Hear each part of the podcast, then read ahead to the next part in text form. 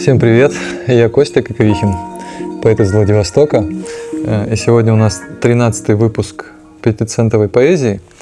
В гостях у нас Даша Кравченко, поэтесса из Владивостока, соорганизатор класса коррекции. Даша, привет. Привет, Костя. Добралась к нам хорошо? Восхитительно. Вы очень удобно расположены.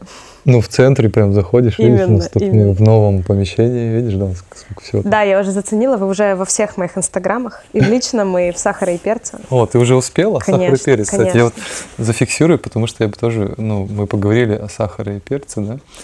Вот. Скажи, пожалуйста, класс коррекции, там же у вас трое, правильно? На данный момент, да. Нас сейчас, вообще нас не трое. Просто постоянно действующих людей, которые отвечают за то, что происходит в классе коррекции, трое. Но так мы периодически, зовем ребят под программы. Причем ребята у нас на данный момент по всей России раскиданы, так случилось. Под какие? Что ты имеешь в виду? Смотри, например, из таких, наверное, важных новостей, про которые я могу говорить, мы должны поехать на гастроли в Питер. Прям такие настоящие. Мы готовим программу. А кто будет? Вот двое, это Маша Кравцова и Анна Мамина, да? Аня, Маша. У нас еще есть Дашенька, которая живет в Питере. У нас есть Ярослав Мангус, который геолог, если я не ошибаюсь, если он это послушает. Прости меня, если я говорю что-то не так.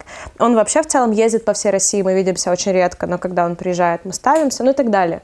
Мы можем привлекать ребят под какие-то задачи. Например, нам нужно больше людей на программу. Что такое программа? Смотри, тут стоит поговорить о том, как устроен класс коррекции. Как ты представляешь, что мы делаем? Ты как-то представляешь себе? Вот я как раз, ты мне сейчас об этом расскажешь. Отлично, смотри. У вас есть какая-то методика, я чувствую? Давай начнем с самой формулировки, то есть поэтическое шоу класс коррекции. Поэтическое шоу? Да. Перформанс?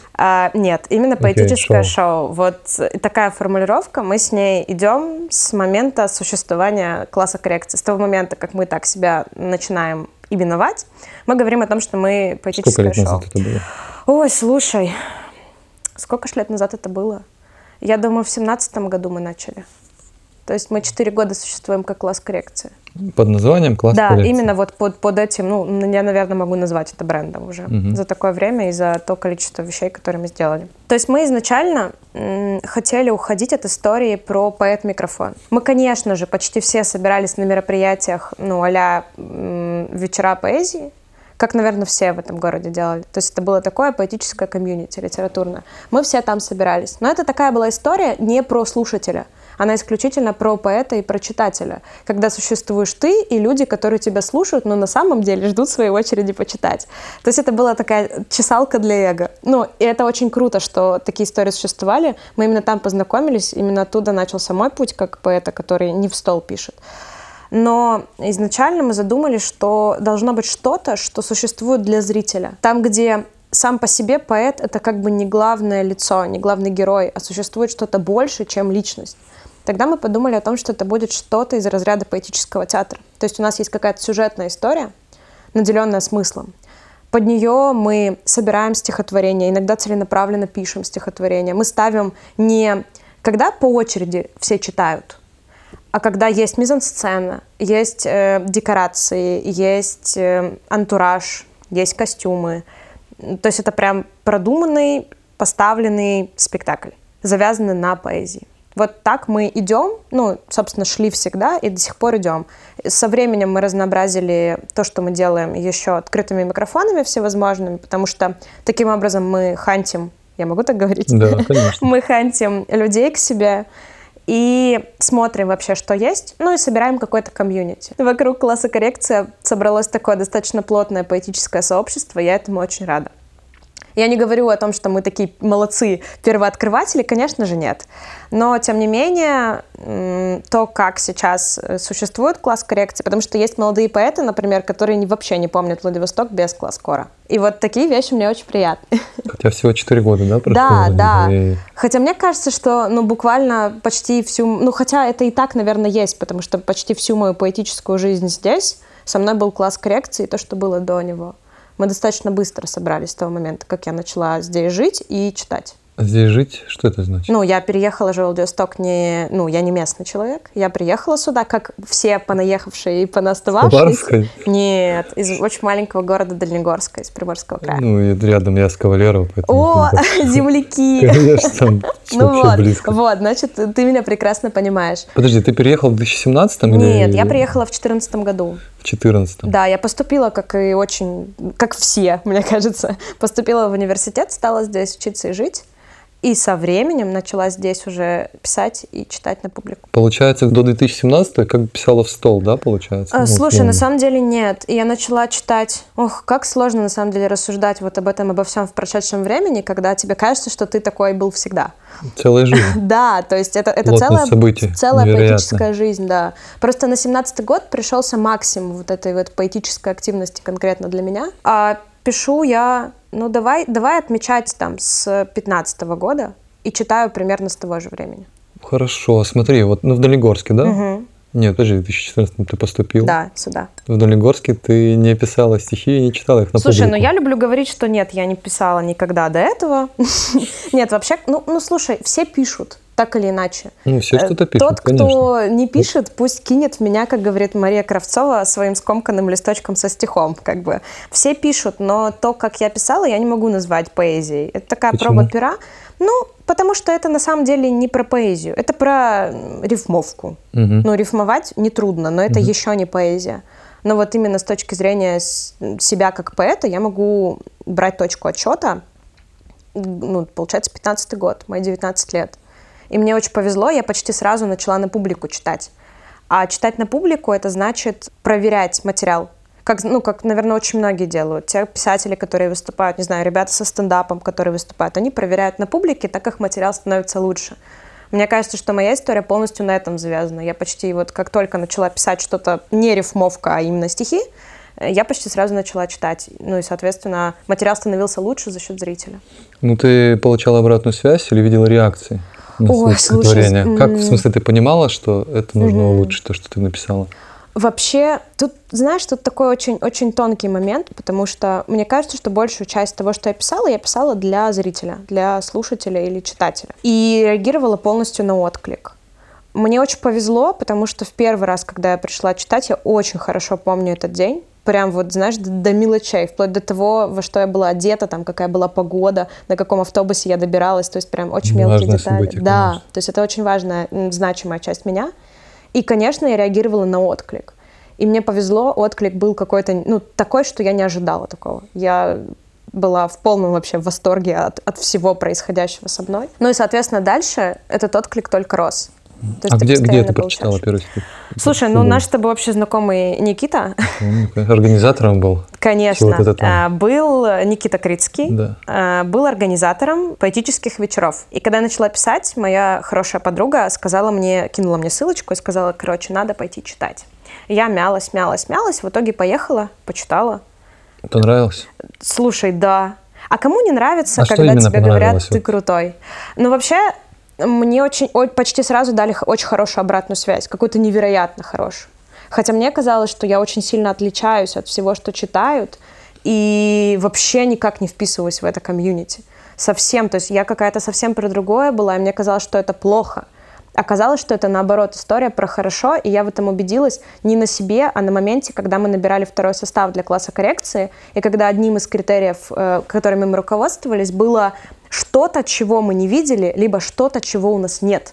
Потому что, зачем нам вторая Маша? Зачем нам вторая Даша? Нам нужна первая, Настя, первый Артур и так далее и тому подобное. Первый Николай. В этом был смысл. И в этот момент только тогда я поняла, что в этом была сила, тем, что ты что-то другое делаешь, чего-то, что другие не делают. И, соответственно, отклик был как раз на это направлен. И я поняла, что я делаю что-то, что может нравиться не только мне, и моей маме, и моим друзьям. Ну, мы же как и начинаем писать. Мам, смотри, я молодец. Мама говорит, да, конечно, доченька, я очень тобой горжусь. Ты такой, да, я молодец. Ты имеешь в виду, это девочки-поэты, скажем так, нет? Да я не знаю, на самом деле. Смотри, я мальчик-поэт, да? Но у тебя такого не было? Нет, я вообще в детстве, может, один стих написал там. Ну, какие-то там, я не беру там любовные, условно, детские, подростковые какие-то вещи. Вот. У меня чуть по-другому. Я сейчас не то, что просто чуть другой подход на контрасте, может быть, зафиксировать. Я вообще не читал стихов практически нигде. Я читал, писал, не в стол, а просто формировал. Стих пришел и записал. Я его на публику не читал. Вот, и первый раз получилось, что я прочитал его там перед студентами ДУФУ. Это было в 2019-м, хотя до этого я уже довольно сильно писал. Ну, просто потому что было выступление про креатив, и это удачно ложилось. Вот, а потом, можно сказать, что я первый раз прочитал, это вот на 2-летии «Голоса Логоса». И сразу победил. Ну, в смысле, это было просто какая-то странная, невероятная штука. Я сам не понял. Ну да, тут, наверное... Ну вообще, в целом, мне кажется, что люди, которые пишут, нам только кажется, что они чувствуют и пишут одинаково. Ты имеешь в виду вообще людей, в целом, да? То есть люди пишущие... Ну начнем с того, что у нас же у всех разный бэкграунд плюс-минус. Но это такая особенность Владивостока. Сюда же, как мы с тобой уже понимаем, съезжаются люди отовсюду, особенно с Дальнегорска и с Кавалерова. И у всех разный опыт. Но мне нравится, как здесь всех эта поэзия объединяет. То есть мы можем чувствовать и писать по-разному, а в итоге приходить и друг друга очень хорошо понимать. Потому что поэзия, несмотря на всю ее метафоричность, там, завуалированность, очень разные формы поэзии, она очень хорошо объединяет на уровне ощущений. Можно ли назвать это универсальным языком? Я думаю, что не только поэзия, но вообще искусство — это универсальный язык. И ты либо на нем говоришь, либо не говоришь. И все. То есть нет такого, что ты как что-то понимаешь, а что-то нет. Ты либо понимаешь язык искусства, либо нет. Ты либо говоришь на английском, либо не знаешь его. My English is better, огорчей. Ну, все. Два варианта. Есть два типа людей, как говорит классик.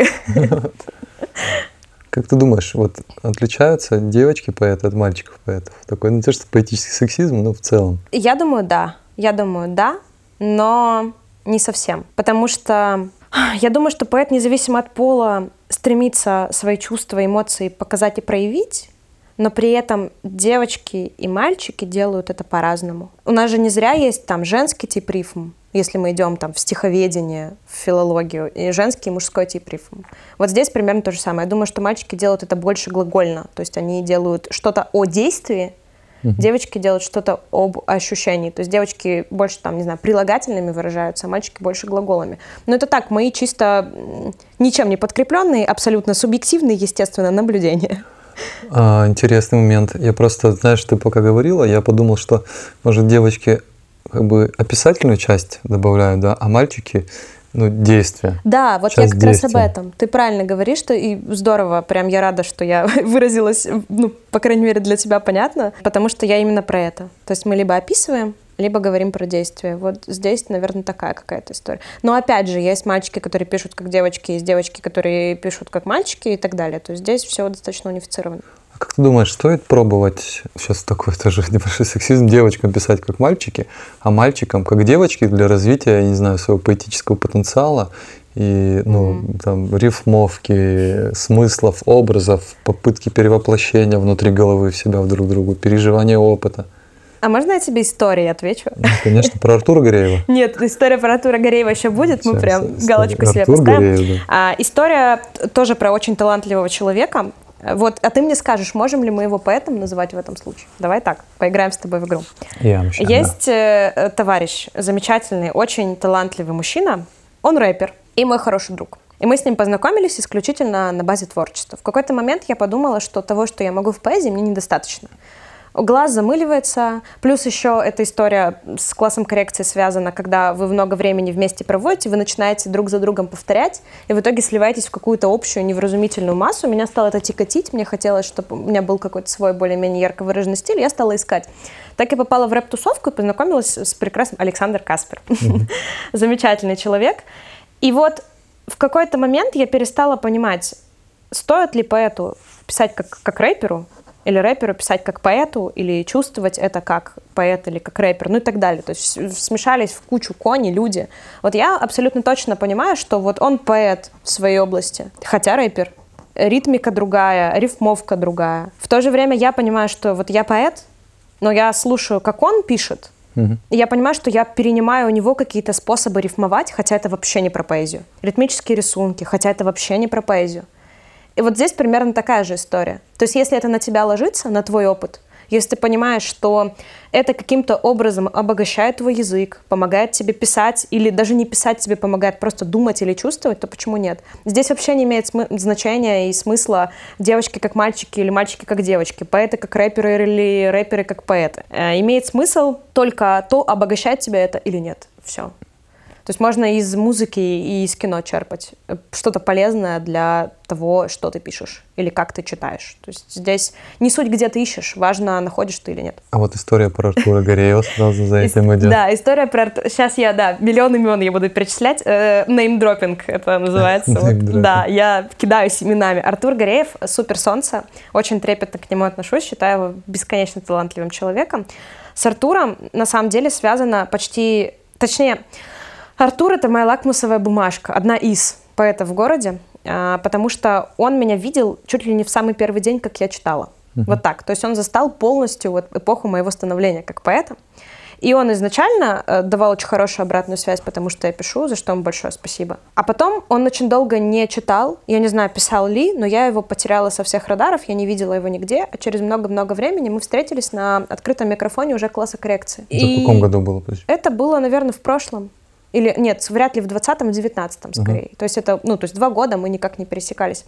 И после этого мероприятия он мне написал что-то вроде: блин, я, короче, постеснялся к вам подойти, вы же теперь такие классные, короче, но я очень хочу написать, что вы крутые. И для меня это было таким невероятным шоком. Именно вот, именно это слово. То есть это не было истории про «Вау, класс, я теперь проснулась знаменитой». Нет, вообще. То есть для меня это было скорее потрясение, потому что мне казалось, ну, я же все так же делаю, то есть все то же самое. А для человека, который наблюдал со стороны, ощущение, что, там, не знаю, я ли или мы все вместе как-то колоссально выросли. И только об него я в какой-то момент поняла, что в действительности то, что я делаю, меняется. И, видимо, меняется в лучшую сторону, за что ему невероятно благодарна. Потому что, возможно, не будь наших вот этих 2 стыковок с разницей в 2 года, я бы вообще не понимала, что я куда-то иду. А здесь это такая очень какая-то удивительная история. Видишь, я сказала, что история про Артура Гореева, на самом деле история, как обычно, про меня. Но тем не менее. У меня сразу вопрос возник, знаешь, по ходу такой. Поэту важно сравнить себя, ну, как сказать, вот смотри, можешь ли ты адекватно оценить, как менялись твои стихи? Вот ты рассказала об истории про Артура, да? Он сказал: о, это классно, да, там сколько времени прошло, у тебя 2 точки сравнительные, да? И ты сказала, что не поняла бы, ну, насколько реально себя самого выдернуть у наблюдателя. Но изнутри не видно. То есть я могу, ну, видишь, тут же опять история про поэтическое сообщество. Ты когда вот внутри, например, в моем случае класса коррекции, вы же в любом случае всегда себе даете обратную связь. У нас есть универсальное средство проверки стихотворения – это есть мурашки или нет мурашек. То есть когда я читаю со сцены, и мне Маша показывает руки, ну, типа, мурашки, я понимаю, что да, ну, что-то классно. И мы так все время друг другу делаем. То есть мы всегда показываем, что вау, круто, ты что-то классное сделал. Прокрустово ложе мурашек. Ну, примерно, да. Не прокрустово в целом. То есть мне, наверное, повезло с обществом, в котором я сейчас есть, потому что мы всегда очень, очень ценим друг друга и очень гордимся тем, что мы делаем. То есть у нас нет такого, что она написала классно, а я нет. У нас есть такое: она написала классно, и какая она крутая. То есть мы искренне в восхищении друг перед другом.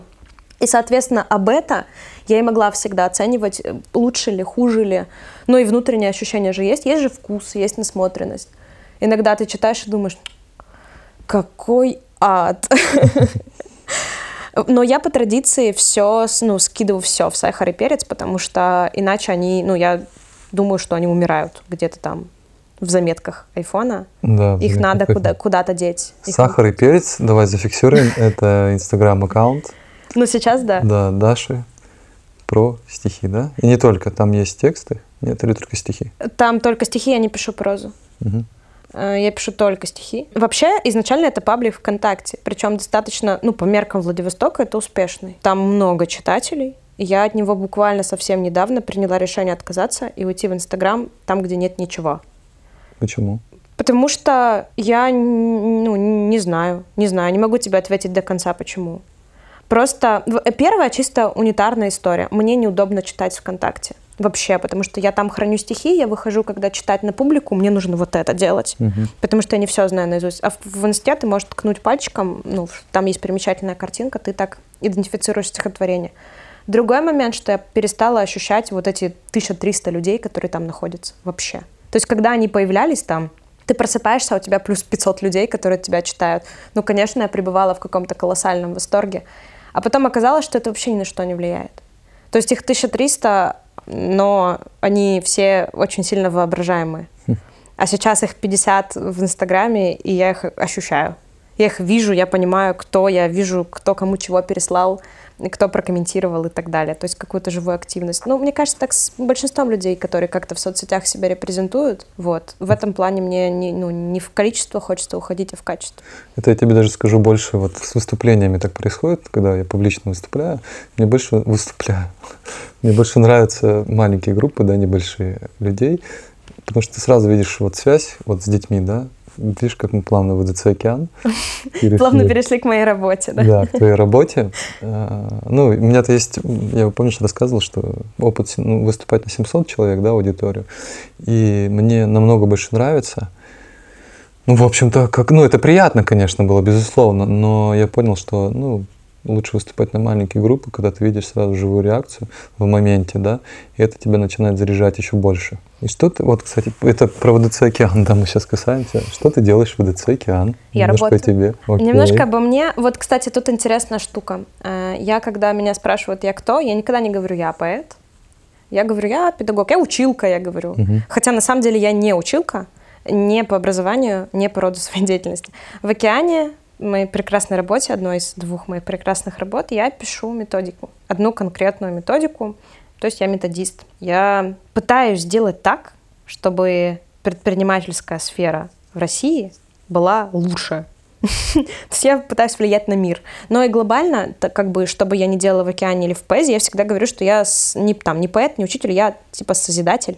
То есть человек, который что-то создает. Какая разница, что ты создаешь, программу или 4 строчки. Да, автор. То есть автор. И это актуально хоть для работы, хоть для поэзии. В моем случае все очень хорошо между собой рифмуется.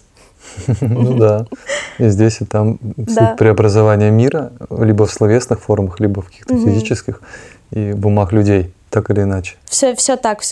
Это да, это такая забавная красная нитка иронии в жизни, знаешь, когда у тебя все между собой так оп, и зациклилось, уроборос.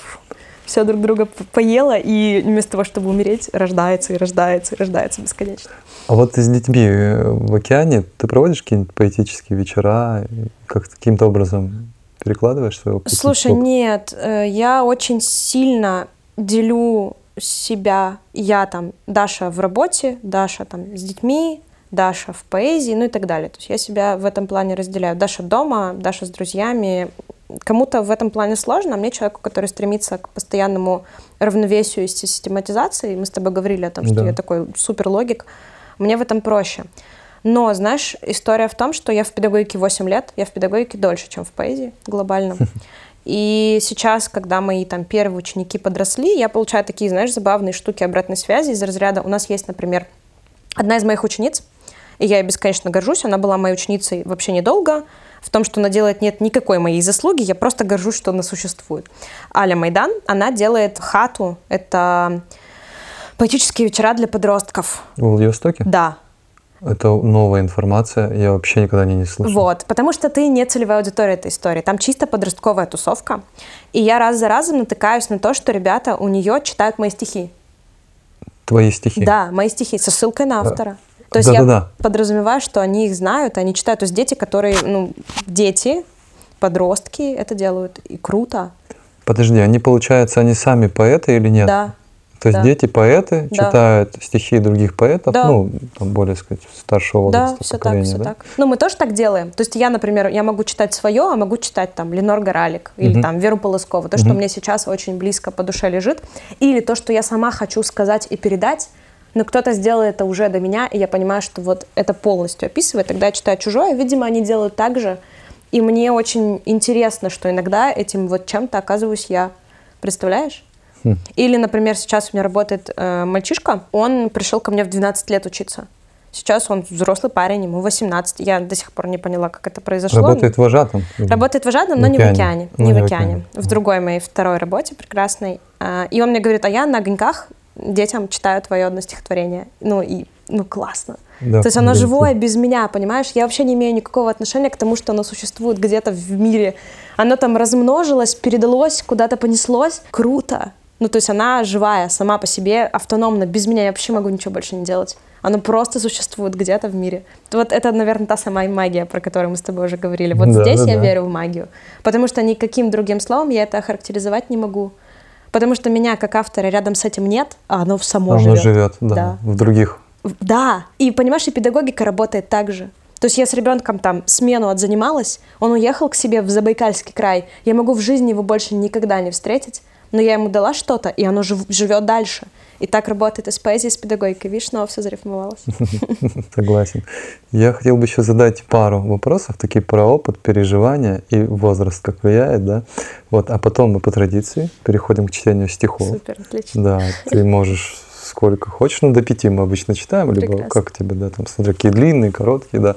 Вот, как ты думаешь, насколько глубоко нужно, чтобы у тебя в жизни происходили сложные события, назовем это так, я мягко это называю, ну, не знаю, тут, не дай бог, потери близких, да, и так далее, вот какие-то такие прям, когда ты через опыт, через переосмысление, да, через страдания, ну, выходишь на какие-то, не знаю, новые уровни, или не обязательно страдать, и... Но если отвечать кратко, то я считаю, что в какой-то веке в этом выпуске я отвечу кратко, страдать не обязательно. Я бы даже сказала, страдать вредно. Ну, как бы зачем? Зачем страдать, если можно не страдать? Я не пишу вообще стихотворения из боли. Сейчас я не знаю, почему это так, а исторически я верила, что... У тебя, кстати, когда не было такое, что у тебя стихи сбываются? Вот ты написал, а оно сбылось. Ты знаешь, я скорее да. Вот у меня было... У меня есть ощущение просто такое. Да. Вот у меня такая же история. Они, блин, сбываются, понимаешь? У меня просто стихи некоторые довольно... как бы сказать, не привязано к реальности, я не знаю, как это объяснить. У меня привязано, у меня такая бытовая поэзия, это тоже, кстати, завязано на классе коррекции. Мы в целом пишем не про метафизику, а про жизнь людей. Сейчас здесь. Там, где человек, то есть ты пишешь то, в чем человек себя узнает. 90% моих стихов вообще не связаны ни со мной. И у меня есть там знакомые друзья, которые говорят, напиши про меня. Я говорю, блин, пожалуйста, загадай, чтобы я никогда про тебя не написала, потому что, во-первых, оно, блин, сбывается, а во-вторых, это значит, что что-то либо у тебя совсем плохо, либо у меня с тобой совсем плохо, раз я это пишу. А я так не хочу, я не люблю. Да, что-то не так, значит, что-то поломано. Потому что мы же в основном пишем не про... радужных единорогов. Хотя, кстати, я так начинала. Ну, по-разному, ты знаешь. Я так начинала, слушай. Я именно, помнишь, я тебе говорила про то, что я отличалась? Потому что я была радужная, прекрасная пони. Ну, Люмус, да, это Максима, нет. Вот это все. Ну, то есть со временем... Редко да. бывает. Ну, в том и дело. Сейчас я не скажу, что я мрачняк пишу какой-то совсем декаданс, но, тем не менее, это что-то более-менее приближенное к реальности, какая она есть. К тому, о чем люди между собой на кухне говорят. А не о том, что 19-летняя Даша в своей голове себе представила. Но при этом я вообще не испытываю боли и страданий, когда я это пишу. Я просто придумываю себе, а что если было бы вот так? И я в процессе думаю, как бы вот этот персонаж повел себя, или что бы с ним могло произойти. Есть поэты, и я знаю таких, у нас в городе есть, и даже, собственно, не я это придумала, а Иван Ахмадиев мне сказал, который тоже один из местных поэтов, которые невероятно талантливые. Он мне сказал, когда я пишу, я точно знаю, с чего я начну, что у меня будет в середине и чем я закончу. То есть вот эта вот триада, сценарий, некий стихотворение у него есть в голове. И он мне говорит, а ты думаешь в процессе, пока пишешь. И это правда, просто я думала, что как бы так все делают. Я даже подумать не могла. Я в процессе пишу. Вот, тоже. Видишь? В процессе я не знаю. Завязки, развязки часто. Да. Ну, завязку знаю, а дальше как пойдет. Да. Вот я так же. А оказалось, что есть люди, которые заранее знают. О, боже мой, мне кажется, они маги, боги. Это я не знаю, как это охарактеризовать. У тебя целиком рождается сразу. Суть. То есть некий скелет у тебя сразу есть, ты на него что-то нанизал. А я думаю об стихи. Да, а мысль вообще никак со страданием не связана, потому что мысль — это про голову, а ощущение, не знаю, страдания ли, счастье ли, связано с тем, что ты ощущаешь, с эмоцией, с чувством. Как бы. А если я думаю об стихотворении, как я могу про страдания быть? Хотя я точно знаю, что большинство страдают в стихах. Есть. Я тебе скажу, что я думаю об разговор. когда я начинаю какой-то разговор, да, вот там подкаст, почему, собственно, все, да, для меня это тоже магия, я не знаю, о чем он будет, да, ну, то есть рамку я понимаю, время, да, там как бы, но содержание, оно может быть совершенно непредсказуемым, и оттуда возникнут столько интересных идей, не знаю, знакомств, там, все чего угодно, образов, метафор. Ну, видишь, коннект. У меня абсолютно так же происходит совсем. Мы пишем, поэтому знаешь, чем круто вот аудио записывать, да? Потому что ты как стихотворение пишешь ручкой, да? Ну, там, ручкой или на компе, ну, там, или в заметках, да, там, в айфонцах. Вот. Так мы, по ходу, пишем аудиоисторию какую-то. Мне такая штука ближе. Я, кстати, всегда, когда пишу, я читаю. 2 строки написал, прочитал вслух, как звучит. Я аудиал, поэтому мне нужно всегда, ну, на речь воспринимать. Слышать. Какой-то, да, там. Но что так я его не вижу, я вообще не понимаю, что я там написала, пока я это не подзвучила. И, ну, и это полностью завязано на моем способе писать. Я очень часто со звукописью играю, то есть мой ритмический рисунок. Но если там, знаешь, в дебрях копаться, то есть я понимаю, что я это делаю именно потому, что я пишу для того, чтобы вслух читать. И если я это не прочитала, а, оно плохое, я не хочу, чтобы оно звучало и жило в воздухе. Б, я, ну, не знаю почему. Наверное, только в первом случае, что оно мне не нравится на звучание, и все. И ты можешь сказать про себя, я сейчас так попробую срезюмировать вот это вот про аудио, да, то, что ты начитываешь. Для тебя хороший твой собственный стих, который звучит. Ты абсолютно прав, да. Ты очень хорошо попадаешь. Супер. К стихам, чтобы звучали. Если лето, то время менять закаты от Фонтанки до Грибоедова и домой. Мы сидели бы так, пока камни скатывались, пока камни плавились над Невой. Сколько лет должно быть твоим кроссовкам, чтобы вращать брусчатку на мостовых? Проходили бы там, будто мы массовка, будто мы статисты для неживых, постаментов, фонтанов, дворов, колодцев. У них главные роли, у нас вторичные, полароиды отснятые против солнца. Солнце, заходящего в электричке. Я так часто преобразую ненастоящее, никогда не случавшееся в куплет, будто это спина впереди стоящего, впереди покупающего билет. Это ты с чемоданом. Я жду на Витебском, когда ты появишься из вагона, а вагон мне выплюнет драматически, выплюнет предательски незнакомых. И в плацкартных глазах стемнеет и закачается истеричной стрелой ошибающийся компас. Что взамен остается, когда кончается, когда все кончается после нас? Мужчины слушают только мужчины-барменов. Если нас 7 миллиардов, я в съемной хате или клянчу табак в обшарпанной подворотне. Сотни слов во имя твое, полсотни вместо имени твоего. И, пожалуй, хватит. В мрачный бар на углу я захаживаю так много, что бармен с интересом внимает моей судьбе. Я хожу говорить о тебе и немножечко о тебе. Пока все голосят о терактах и о налогах, я твержу ему: «Миша, ведь мог бы учесть все риски, но был занят, пока прогуливал жизнь и школу». Оптимист говорит, что стакан в половину полон.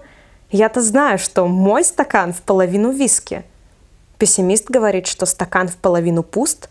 Миша скажет: «Весь век мы бежим за своим хвостом, не всегда разбирая дороги в дыму густом. Я-то знаю, что жизнь в равной степени Босх и Пруст». Я-то знаю. Но Миша вряд ли меня поймет, потому поминаю всуе за стаканом, как ты высишься в памяти каменным истуканом. Я бы рад обойти, только чертов разберет, что там дальше. И Миша прав. Не отыщешь путь. В мрачном баре так дымно, не видно своих же пяток. Сотни слов во имя твое, десяток вместо имени твоего. И еще чуть-чуть. Просто кто-то кого-то больше, а кто-то меньше. Только Бог любит всех и каждого, но как друга. Время — наркоз, в руках недоучки фельдшера, целится в сердце, а на тебе кольчуга. Время — неопытный, ненадежный дилер, закроют после пилота за нелегальный сбыт памяти, где мы кого-то недолюбили, где с теми, кто долюбил нас, уже не быть. Говорит: «Я писал тебе 1000 раз и еще 5 раз. Неужели так трудно хотя бы изредка быть не тварью? Неужели так трудно хотя бы изредка набирать, чтобы услышать в трубе, что мне без тебя нормально? Мне нормально, тебе без меня не идет вообще. Прикупи себе шмоток получше на распродаже. Ты так плотно укутана коконом из вещей, но и он не скрывает нутра из гнилья и сажи. Прикупи себе карму.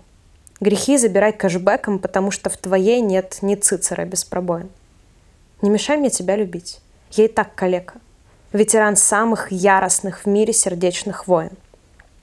Говорит, что я делала 100 восходящих дней без тебя. Танцевала с другими, пила с другими, целовалась с другими, держала за руку, была одней всех смотрителей, всех маяков, сотворенных в мире. Моим сердцем возможно подсвечивать лужники, отогреть каждый угол промерзшего Винтерфелла, но я часть за частью его раскраивала в куски, чтоб тебя даже по касательной не задело. Ни метелью, ни градом, ни стаи дворовых псин.